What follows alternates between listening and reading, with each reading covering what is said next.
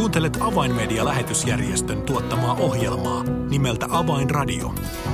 Toimittajana Leija Taupila. Tervehdys kaikille ja lämpimästi tervetuloa Avainradion kesästudioon. Kesällä päivät ovat pitkiä ja vuorokaudessa tuntuu aivan kuin olevan enemmän tunteja kuin kello näyttää, joten muun muassa näitä pitkiä päiviä ajatellen Avaimedia on tuottanut kolme uutta podcast-sarjaa kuunneltavaksesi juuri silloin, kuin sinulle parhaiten sopii ja kaipaat jotain mielenkiintoista sisältöä luureihin ja kaiuttimiin. Nämä sarjat ovat Niina Männistön toimittama Niina Penkissä, Mikael Meklinin ja Ville Pitkäsen podcastaa tulella sekä Janne Saarelan tukeva paketti otsikolla Järkevä usko johdatus apologetiikkaan. Nyt nämä valmiina olevat sarjat ja niiden jaksot löydät kaikilta yleisimmiltä podcast-alustoilta hakusanalla avainmedia.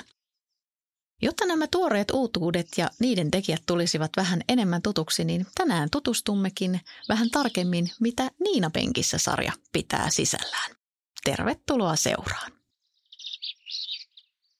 Tervetuloa Avainradioon Niina Männistä. No kiitos, kiitos. Kiva saada sinut tänne kanssani vähän jutustelemaan podcasteista. Mikä Joo. on podcasti? No podcastihan on tällainen tuota kuunneltava, en mennä saada video, mutta eihän sitä nyt niin voi sanoa, mutta siis me keskustellaan eri aiheista ja sä, sä voit tätä podcastia kuunnella sitten eri sovellusten kautta, eli ikään kuin radio-ohjelma, mutta keskusteltuna. Hmm. Eli tämä selvennykseksi niille, jotka ovat vähän ihmeessä, että mikä, mitä, mikä se podcasti tässä kaikessa maailman mediavirrassa nykyään onkaan. Eli kuunneltavaa materiaalia. Ää, Niina, ennen kuin puhutaan tarkemmin siitä, mikä ja minkälainen juuri sinun tekeväsi podcast-sarja onkaan, niin, niin kaikki eivät välttämättä sinua tunne. Niin kuka on Niina Männistä? No, Niina Männistähän on tuota, mitäs kaikkea mä nyt oikein olenkaan. Mä oon opettaja ja mä oon seurakunnan lapsi- ja nuorisotyöntekijä. Ja nyt tämän podcast-valtauksen myötä viimeistään niin voisi myös sanoa, että ainakin pikkasen toimittaja. Mm. Mm-hmm. Sitten mä oon vaimo ja pienen pojan äiti. Tätä kaikkea ainakin. Ihan mahtavaa. Hei, tartun tuohon, että olet ollut urasi aikana koulupastori. Joo, joo. Niin, Minkälainen pätkä se oli? No se oli vajaan vuoden pätkä. Se oli sijaisuus ja se oli tuossa 2014 vuonna. Mä asuin silloin vielä Oulussa ja tein siellä Keski-Pohjanmaalla ja Pohjois-Pohjanmaalla koulutyötä. Kiertelin Keski-Pohjanmaan ja Pohjois-Pohjanmaan kouluja ja pidin oppitunteja eri aiheista ja sitten siellä oli aina kristillistä sisältöä mukana ja jos kysyit, että minkälaista se oli, niin se oli aivan siis todella hienoa. Oli mahtava kohdata Mm. eri oppilaita ja opettajia. Ja... Tätä ennen olit valmistunut lastentarhan opeksi, eikö niin? Joo, joo. Se, oli, tai se on mun ammatti. Mä oon Oulun yliopistossa varhaiskasvatusta lukenut ja jonkun verran on sitä työtä tehnyt. Et hetken olin eskariopettajana ja sitten yhden lukukauden mä oon ollut niin kuin kristillisessä päiväkodissa opettajana. Mm. Mutta sitten vein nämä seurakuntatyöt mennessä. Niin. No nyt tässä tulee esille todella, että, että olet kristitty uskovainen taustaltasi, kun tuo seurakuntatyökin siellä mainittiin ja, ja todella, että, että tässä seurakuntien koulutyössä olet ollut mukana, niin, niin minkälainen itse asiassa sinun hengellinen taustasi on?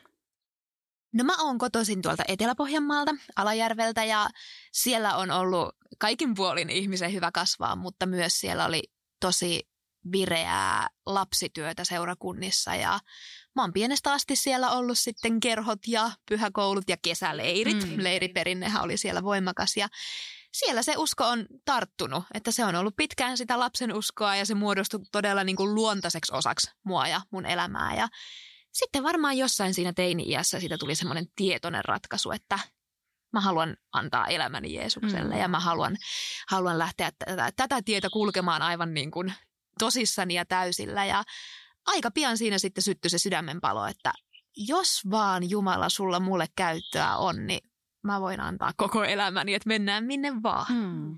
Ja niin kuin kaikki ehkä tässä kohtaa sanoo, mutta sehän on elämän paras päätös. Eihän sitä, eihän sitä katua ole tarvinnut. Olet nuorena tehnyt uskonratkaisun, niin sitten kun lähdit ammattia itsellesi hakemaan ja, ja tätä varhaiskasvatusta opiskelemaan, niin oliko se tavallaan niin kuin, miten, miten päädyit niin kuin tähän alaan?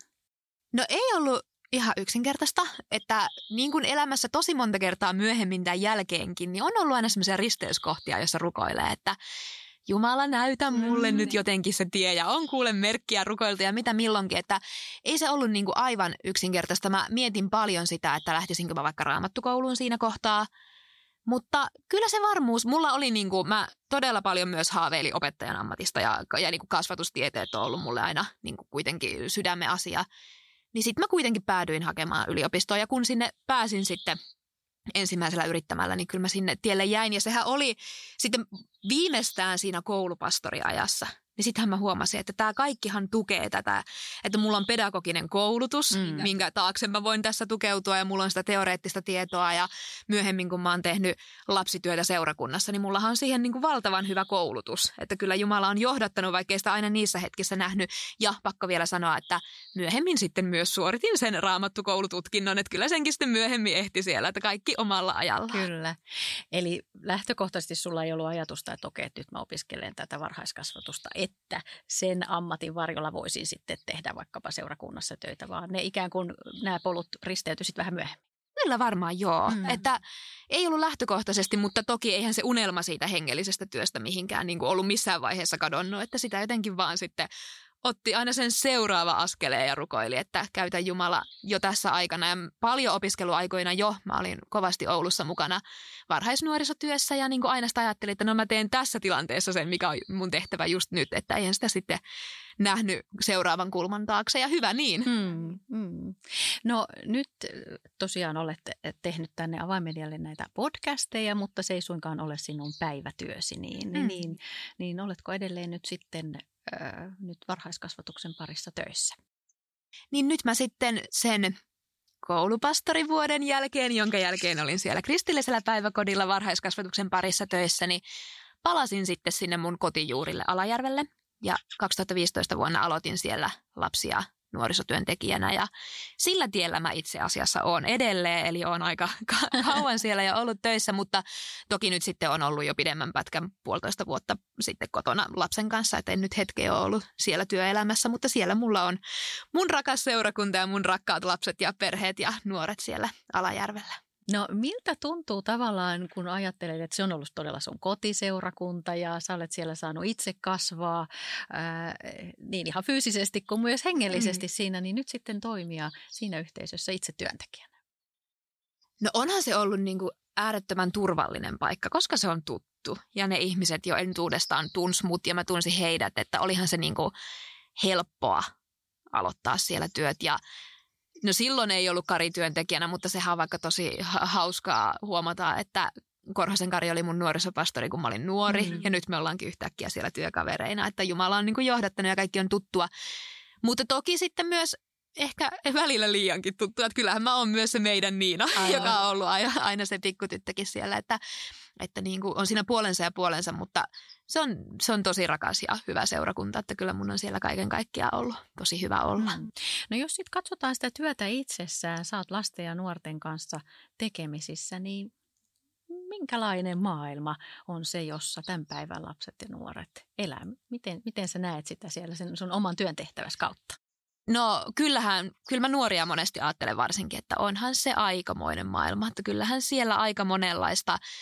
Ollaan puhuttu tänään erään vieraan kanssa riittämättömyyden tunteesta, että kyllähän siellä aika monenlaista semmoista vertailupainetta tulee ja suorituspainetta tulee ja toiset selviää niistä ehkä vähemmällä ja toiset sitten joutuu ottamaan ehkä vähän enemmän niitä ikään kuin iskuja vastaan, mutta kyllähän ei niillä kukaan täysin välty. Että kyllä se aika paikoittain niin kuin raadollistakin on, mutta on siellä paljon hyvääkin ja kyllä on niin kuin, Mä mietin vaikka seurakuntien nuorisotyötä, että ne nuoret on ihan mahtavia ja, ja kaikki se niin kuin yhdessä tekeminen ja mikä potentiaali siellä on, että ihan huipputyyppejä ne on.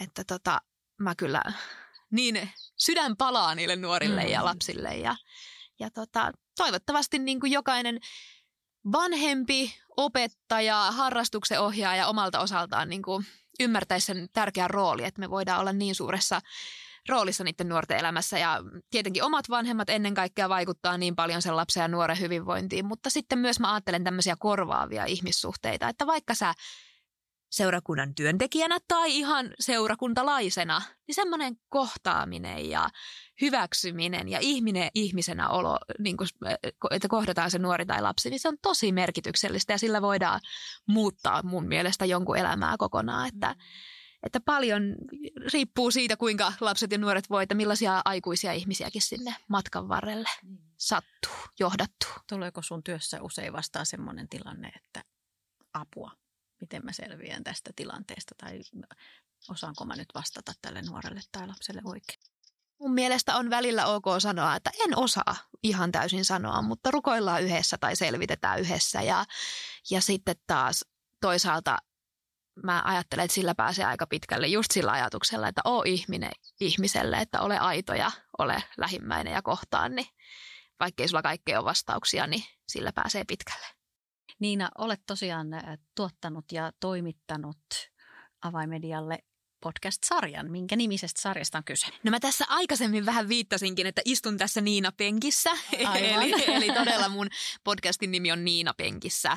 Ja se viittaa siihen, että mun vieraat, jotka mun kanssa keskustelemaan saapuu, niin eivät istu piinapenkkiin, vaan he istuvat Niina-penkkiin. Eli, eli tota, Niina Penkissä on mm. podcastin nimi. Hyvä. Kuunnellaan tähän pieni pätkä kun mä tuossa ennen tämän podcastin aloittamista vähän kartotin niin jaksotoiveita, niin sieltä ihan nousi tämmöinen toive suoraan nuorilta kuin riittämättömyyden tunne. Että puhutaan riittämättömyyden tunteesta. Ja mehän voitaisiin puhua sunkaan mistä vaan. Mä luulen, että me saataisiin aika monta jaksoa aikaiseksi.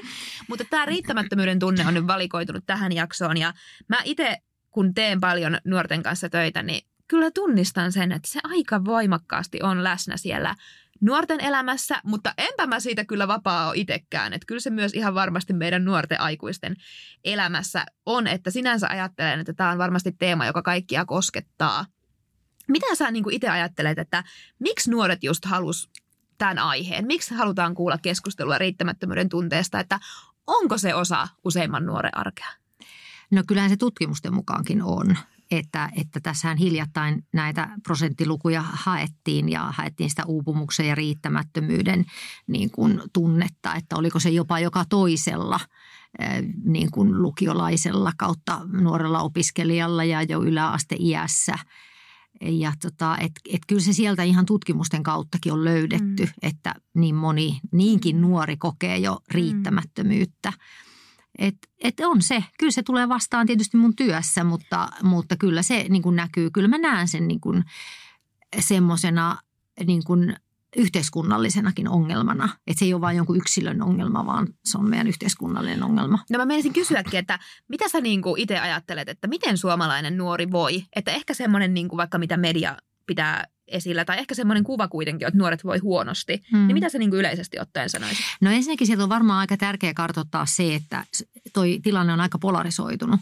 Että siellä on niin kuin nuoria, jotka voi tosi hyvin hmm. ja niillä elämä menee kivasti ja jotenkin niin kuin ne kokee, että ne voi hyvin. Niitäkin on ja se pitää muistaa aina ääneen sanoa, mutta sitten se niin joukko kasvaa ja ne, jotka voi huonosti, voi entistä huonommin. Että se tämmöinen polarisaatio on niin kuin nähtävissä siellä puolella kyllä – että tota, niin mitä sä kysytkään? Että miten ne nuoret voi? Ai, miten ne mun mielestä voi? Onko, onko tämä no niin. totta tämä No se on totta ja sitten se on, siitä on tehty tutkimusta mm. ja tämä siellä näyttäytyy ja, ja mä näen sen niin kuin ehkä tosiaankin just aika isona e, niin kuin, että jos katsoo sitä taustaa, että miten tämä on syntynyt mm. tämä ongelma, niin mä näen siellä monta tekijää. Ja, ja yksi tekijä on se, että meillä on yhteiskunnallisesti tapahtunut tosi iso muutos siinä, että me ollaan haluttu kaikki aikuiset työmarkkinoille voimakkaasti. Mm. Äidit ja isät työmarkkinoille, eikä siinä sinällään mitään. Me myös tarvitaan työvoimaa. Mutta sitten se yksi tekijä on puuttunut sieltä keskustelusta ja se on se lapset ja nuoret. Mm. Että et niin kun, onko edes mietitty, että onko äideillä ja ise, isillä niin voimavaroja ja aikaa mm sitten kotiin ja perheeseen ja lapsille niin kuin riittävästi siihen läsnäoloon, kohtaamiseen, kuunteluun, kontaktiin. Mm. Et kun se on kuitenkin se kohta, missä lapsen mieli muodostuu. Mm. Et me, mielihän ei tipahda meille taivaasta, vaan mieli muodostuu vuorovaikutussuhteessa niihin vanhempiin. Ja sellaisia kytköksiä tulee mieleen kuin on kokemuksia niin. siitä vastavuoroisuudesta. Ja sitten kun vielä lisätään tähän se, että – että ihmisen niin kuin syvin ydin on sosiaalisuus. Mm. Niin mä väitän, että siellä on yksi haava. Mm. Että et ihmisten elämästä niin kuin puuttuukin tämmöisiä syviä, merkityksellisiä, kannattelevia ihmissuhteita ihan perhetasolla ja sitten muutenkin.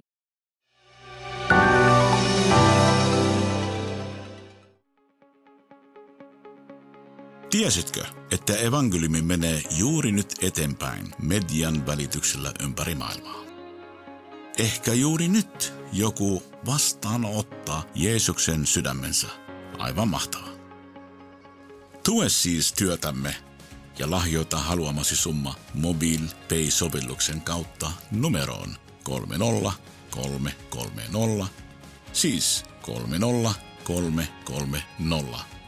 Kiitos lahjoituksestasi ja siunausta päiväsi.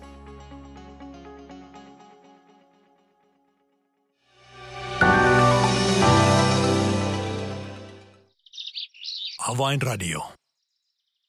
Kuuntelet Avainmedian lähetysjärjestön tuottamaa ohjelmaa nimeltä Avainradio ja tässä ohjelman alkupuolella olemme keskustelleet podcasti Niina Männistön kanssa vähän hänen taustoistaan ja siitä, mistä hän ikään kuin ponnistaa tekemään näitä podcasteja. Ää, Niina, tuossa äsken kuulussa pätkässä sulla oli vieraana terapeutti Elli Mekliin. Keitä muita vieraita sulla tässä ää, ensimmäisessä tuotantokaudessa on mukana ollut? No ensimmäiseen tuotantokauteen tulee yhteensä 11 jaksoa, eli siellä on 11 erilaista vierasta, jotka kyllä niin kuin toinen toisistaan poikkeaa, poikkeaa kovastikin, että tunnettuja vieraita mulla on esimerkiksi poliitikko Sari Essaija ja muusikko Iida Elina. Sitten mulla on lähetystyöntekijää, on, on tota, julkisessa ammatissa toimittajana työskentelevää henkilöä ja sitten on psykologia ja sitten on muutama tämmöinen henkilö, jotka puhuu niin kuin oman elämänsä tilanteista, että esimerkiksi, että millaista on olla uskova aikuinen sinkku tai millaista on olla nuori uskova leski. Mm. Eli, eli vähän niin kuin laidasta laitaan ja sitten puhutaan esimerkiksi Nina Nordlundin kanssa rahasta ja uskosta. Ja hyvin tällaisia niin kuin lähtökohta on se, että nuoria ja nuoria aikuisia kiinnostavia teemoja ja sitten näiden alojen ammattilaisia tai asiantuntijoita puhumassa näistä teemoista. Miten sä päädyit valikoimaan just nämä tietyt ihmiset? Oliko se juuri se heidän persoona vai tarina? Vähän sekä että, koska mua kiehtoo valtavasti kuulla niin kuin ihmisten elämäntarinoita. Että se, että miten, miten me niin erilaisia polkuja pitkin päädytään siihen tehtävään, missä me ollaan, tai ammattiin tai tilanteeseen. Että kuinka Jumala niin eri tavalla meitä johdattaa. Ja se on valtavan inspiroivaa, että tavallaan mua kiinnostaa se ihmisen tarina, mutta totta kai sitten esimerkiksi tämä Elli McLean, mm. Ellihän on valtavan hieno ammattilainen ja Ellillä on tosi paljon tietoa monestakin asiasta. Tässä puhuttiin tosiaan riittämättömyyden tunteesta, että sitten toki myös valittiin joitain henkilöitä sen takia, että on se ammattiosaaminen. Mm. Mutta valinnan vaikeushan tässä melkein tulee, että katsotaan montako kautta me joudutaan tehdä, että kaikki kiinnostavat henkilöt saadaan mukaan. No nyt kun tavallaan tämä ensimmäinen tuotantokausi, nämä 11 jaksoa on valmiina, niin löydätkö niistä jonkun punaisen langan? Se on jotenkin se punainen lanka, että miten Jumala on upeasti johdattanut erilaisia ihmisiä, erilaisia teitä, erilaisia vahvuuksia. Tai sitten jos on ollut vaikka, just äänitettiin tänään myös tämä jakso, mihin viittasin, että millaista on olla uskova nuori leski, niin sielläkin, että vaikka ne elämäntilanteet on ollut aika haastavia, semmoisia, mitä ei kenenkään kohdalle toivoisi, niin silti se Jumalan johatus siellä, niin kyllähän se Jumalan huolenpito ja rakkaus on se punainen lanka kaikessa. No kenelle sä erityisesti ajattelisit, että juuri tämä Niina Penkissä podcasti olisi sopivaa kuunneltavaa? Ehdottomasti kelle vaan. Eli ihan, ihan nyt kuka vaan siellä on nyt kuulolla, niin ota tämä ehdottomasti seurantaa ja anna mahdollisuus. Mutta kyllähän me ollaan niin kuin nuoret ja nuoret aikuiset mielessä aina näitä jaksoja lähdetty tekemään, että se kohderyhmä on nimenomaan siellä. En mä sano mitään ikää, mutta mm. siis niin kuin kuitenkin nuorissa nuorissa aikuisissa ja, ja tuota, nimenomaan nämä teemat on semmoisia, jotka heidän elämäänsä sopii. No Tätä jäämme tätä sarjaa kyllä mielenkiinnolla odottamaan ainakin, kun kerrot noista vieraista ja teemoista, niin, niin kyllä herää, herää minullakin mielenkiintoa, että mitenkä näitä teemoja ja aiheita olet käsitellyt heidän näiden vieraiden kanssa ja, ja minkälaisia ajatuksia ja näillä vierailla sitten omista tilanteistaan ja tästä johdatuksesta muun muassa onkaan, niin, niin todella mielenkiintoista. No Niina, tuossa jo vähän niin kuin vihjailimmekin sinne suuntaan, että nyt kun tämä ensimmäinen kausi on niin sanotusti pur purkissa, niin onko jatkoa luvassa? No just sanoin tuossa ennen kuin lähdettiin sun kanssa tätä tekemään, että katsotaan mitä Jumala johdattaa ja minkälainen vastaanotto mm. tällä on. Että kyllä mä itse toivon, että olisi jatkoa luvassa, mutta sehän nyt riippuu siitä, että laittakaa kuulijat palautetta tulemaan, että miltä, miltä kuulostaa ja minkälaista sisältöä toivotaan vai toivotaanko, että jos yhtään kysyntää on, niin toivottavasti vielä täällä sun paikalla, eli haastattelijana tulevaisuudessa tuun istumaan. Kyllä. Kiitos oikein paljon tästä todella iloisesta ja mielenkiintoisesta haastattelusta Niina Vännistä. Kiitos sulle. Löydät Avainmedian tuottamat uudet podcast-sarjat kaikilta yleisimmiltä podcast-alustoilta. Laita hakusanaksi Avainmedia ja löydät itsesi näiden mielenkiintoisten sisältöjen ääreltä. Tässä oli ohjelmamme tällä kertaa. Minun nimeni on Reija Taupila ja toivotan sinulle oikein mukavaa kesäpäivän jatkoa. Hei hei!